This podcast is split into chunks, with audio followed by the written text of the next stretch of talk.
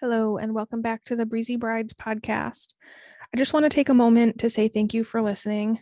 I'm really proud of how far this podcast has come so far, and I just feel so happy to be helping couples plan their destination wedding. If you feel like it's been beneficial or helpful to you at all, please feel free to leave a review wherever you're listening, as it really does help me tremendously. Now, I want to start this episode by saying that our destination wedding was the wedding of my dreams me and my husband had an incredible time, and I'm truly so glad that we ended up having a destination wedding, which is where Breezy Brides came from from the start. Now, that's not to say that there weren't a few things that I look back on and wish we did a little bit differently, especially since helping so many brides in the last couple years with Breezy Brides. I see things in a different light and wish we would or wouldn't have done things a certain way looking back on them now. But the goal with this episode is to highlight some of those destination wedding regrets to get you thinking about the little details with your wedding and make sure that they aren't repeated. So, I'm going to talk about six destination wedding regrets from my own wedding. Let's get started. Welcome to the Breezy Brides Podcast, a podcast designed for brides planning their dream destination wedding. I'm your host, Deanna, and I'm here to offer you all of the resources, advice, and tips to make planning your destination wedding a breeze. Let's get started.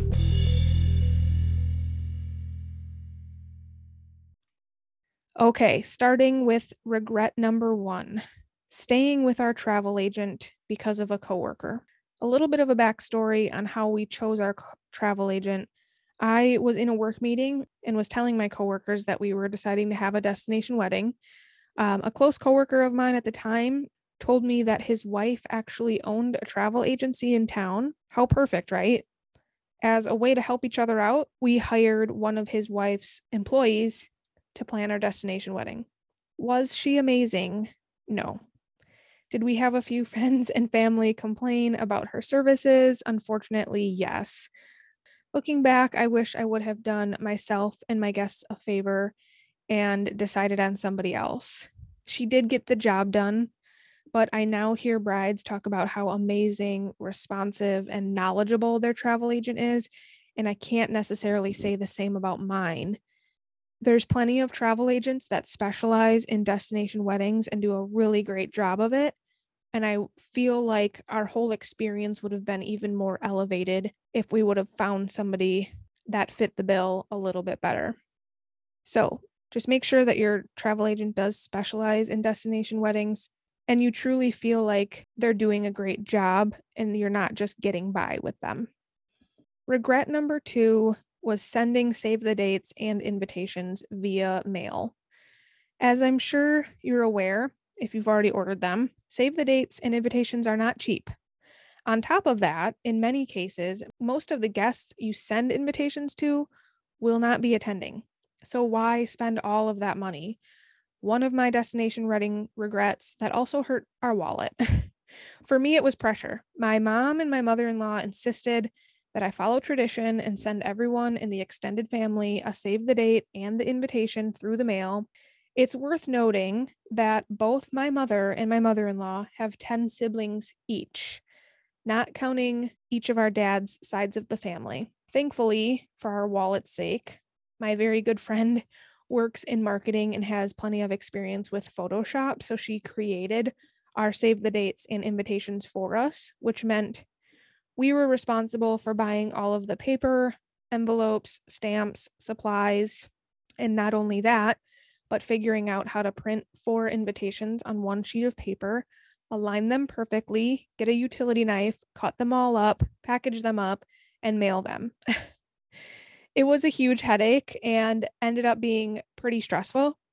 Of course, we could have bought them, but we both knew the majority of our guests would have said no. So we just felt like it was either a waste of time or a waste of money. And we were trying to figure out which option was better for us yes, we saved money and my parents got what they wanted by inviting all of the family in the traditional sense of sending them an invite in the mail. But would I do that all over again? No. Looking back, I would have sent the invitations through email. Sure, it's less traditional or formal but it's what I really truly would have wanted. And that should be all that matters when planning your wedding. It would have saved us time and money, and it just would have been an entirely easy process. Now, we still could have sent paper invitations to guests that we didn't feel comfort- comfortable sending an invite to, like, say, grandparents or older members of the family or friends, but it still would have saved us a lot of money in the long run. If you need more help deciding on save the dates and invitations, be sure to check out our post. Uh, it's called the Ultimate Save the Date and Invite Guide for Your Destination Wedding. We also have a podcast episode titled All of Your Save the Date and Invitation Questions Answered. So check that out if you do need some help navigating that. We interrupt this episode to bring you to today's sponsor, Lovestream, the easiest way to live stream your wedding. Lovestream is the only full service wedding live stream company specifically built for weddings. If you're trying to find a way to include guests that won't be able to attend your destination wedding, Lovestream is the perfect way to do so. Not only do they live stream your wedding, but they can also build you a custom website, offer real human support, meet with you virtually to plan details, test equipment during a tech rehearsal, and produce your wedding remotely on your wedding day. They do it all so you don't have to. If you are interested in learning more, head to the link in our show notes to check them out. If you're interested in booking through Lovestream, make sure to use code BREEZY10 for 10% off the package you purchase, and by using my link, I will get a small kickback as well. And thank you to Lovestream for sponsoring. Regret number three having our wedding dinner on the beach. Now, when it comes to the resort, there weren't a lot of things that we wished were different. As far as our wedding day goes, we had our ceremony under a pergola with a beautiful view of the ocean, and our dinner and reception were on the beach. Looking back, I wish we would have gone with something a little bit more formal for dinner. Dancing on the beach under the stars was beautiful, beautiful, but the dinner did seem a little less fancy when walking on the sand. on top of that, we did find out later on that some of our guests got some bug bites. I thankfully did not, and none of them were serious for anybody, but it was a little bit annoying nonetheless. It's just one of those regrets that you don't want to have to hear about the day after your wedding, and just a small inconvenience when really looking back at the whole experience. Regret number four not having a signature drink. So we've been to countless weddings since our destination wedding. And one thing that really has stood out to me is the couple having a signature drink. This is something I didn't even, I don't even think I knew I, it existed at the time. But looking back, I definitely would have added it to our wedding. Coming up with a fun drink with your fiance to be served at your wedding is just a memorable and fun experience for everyone. It's also a great keepsake for you and your spouse for the rest of your marriage. You can make that drink on your anniversary or anytime you want to celebrate something together. It kind of takes you down memory lane, thinking about all the times that you've celebrated with that drink. And it's obviously something that you think is delicious. So it's a win win all around. Regret number five not taking more advantage of the adult only perks. So, we didn't originally plan on paying extra for the adult only section of our resort, but we were upgraded when we booked our wedding through them. So this meant that we got exclusive access to the adult only pool, an oceanfront room, and access to an exclusive lobby with fresh appetizers and top shelf liquor anytime that we wanted. We definitely took advantage of the appetizers and liquor by making our own drink throughout our wedding trip, but I wish we would have enjoyed the adult only pool a little bit more. This was also a catch 22 for us, though we had all of our closest friends and family at the resort with us for five out of the eight days that we were there. So we did want to spend as much time with them as possible. Most of our guests stayed in the family friendly section of the resort, which means if we were at the adult only section, we were basically there alone.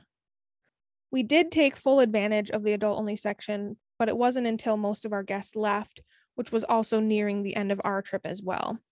So, my advice to you would be try to jo- enjoy it as much as you can while also making specific time for your guests. Even just an hour a day for us would have been great. I was dealing with some anxiety during my wedding trip because I just felt like I needed to be around our guests at all times. I felt like I wasn't giving enough time to certain guests And I wish I would have just stepped back and realized it was our wedding trip. And even an hour a day just with me and my husband would have been a nice way to break up the time. We still would have had plenty of time to hang out with everyone else. And don't get me wrong, we still took advantage after everyone was gone, but it did make us realize we could have used it a little bit more throughout the trip as well. And last but not least, the sixth destination wedding regret was not hiring an outside photographer. Now, if you've listened to my previous episodes, you'll know that I was fortunate enough to have two sisters with professional grade cameras that they brought to our wedding, which I did ask them to do.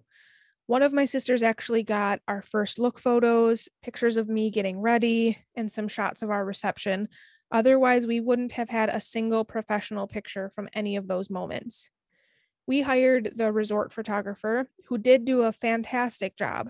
But with those wedding packages, the resort photographer only captures the ceremony and the group and couple shots for about an hour after the ceremony. Not only are those the only photos that they capture, but the package only includes a certain number of prints you can pick from too. So we had to go through hundreds of photos and pick only 50 or so that were included. Anything else above and beyond that, we had to pay for. With an outside photographer, you'll have to pay for their services and travel if you're flying them in and staying at the resort, and potentially a vendor fee through the resort to bring them in. But you get hundreds of photos from your wedding day, and not just from your ceremony, but getting ready photos, first looks with your dad and or spouse and the reception as well. Some photographers even include a session on a different day of your wedding trip. So if you have a cocktail hour or a dinner or activity planned with your guests, or you just want a photo shoot of you and your spouse before your wedding day, they can do that too. Photos are so important to me personally. I think they just hold so much nostalgia and wonderful memories that paying a little bit extra for an outside photographer to get hundreds more photos would have been worth it to me had I known better. And I wish we would have d- just done that instead of relying on some family members to get shots of their own while they were on vacation, although they really did do a great job. So, to wrap it up, I hope those six regrets get you thinking about your wedding in a little bit further detail. Thankfully, they were pretty minimal changes we would have made, and we still had an amazing wedding trip. The main purpose of this episode is to just make sure that you're really thinking of you and your spouse when planning your wedding and doing things the way that make you the most happy.